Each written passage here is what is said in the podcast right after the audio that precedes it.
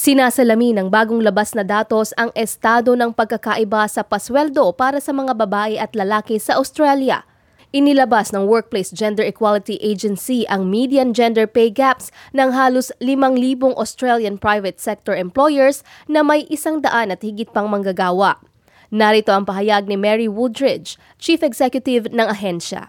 For employers, uh, this does set a benchmark on their progress, and it's fair to say some are very focused on that, um, and others uh, still need to turn their minds to it. And they have more work to do to ensure that they can improve their employee experience each and every day. Every employer's solution is going to be different. Uh, it's not a one size fits all, but what it does take is analysis, planning, KPIs, and it does take a team to lead the process to drive that change.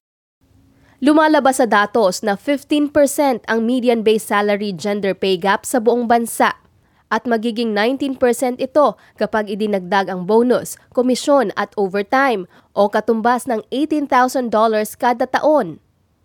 Ang pinakamalaking pay gaps ay natukoy sa mga male-dominated industries o karamihan ay mga kalalakihan ang nagtatrabaho tulad ng construction, finance, engineering at law. Pinakamaliit naman ang diferensya sa sahod sa hospitality, arts, education at mga kumpanya na maraming kababaihan ang nasa leadership positions. Ayon kay Minister for Women, Katie Gallagher, na malinaw na kailangan ng pagbabago.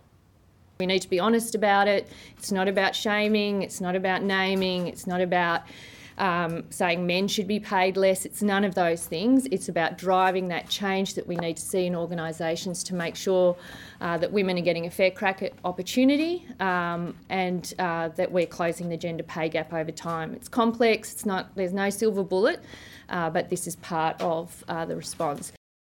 Napag-alaman din ng ahensya na ang pinakamalalang pagitan ng pasweldo at mga lumalabag ay ang airlines katulad ng Jetstar, Qantas at Virgin, habang ang ilan sa malalaking bangko sa bansa ay halos doble na ang national average ng agwat ng sahod.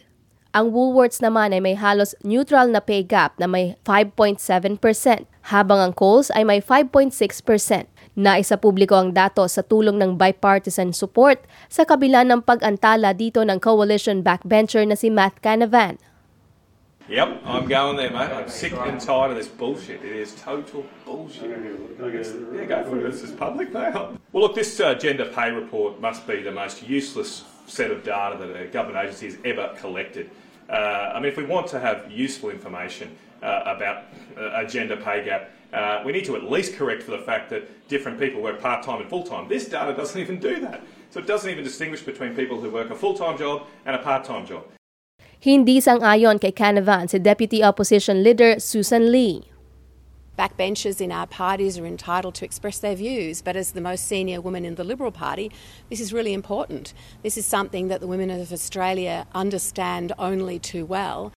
Hindi pa tinukoy ng Finance Minister kung aalisin ang mga kumpanya na may malaking gender pay gaps mula sa government contracts. Marami naman sa mga employers ang nagpahayag sa SBS na resulta ito ng gender segregated roles o mga trabahong pangbabae at lalaki sa mga organisasyon.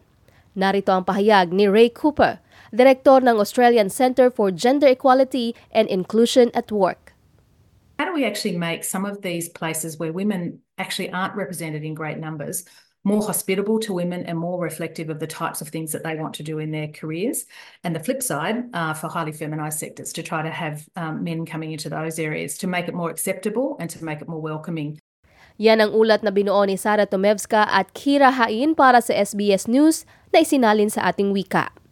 Ako si Edinel Magtibay para sa SBS Filipino.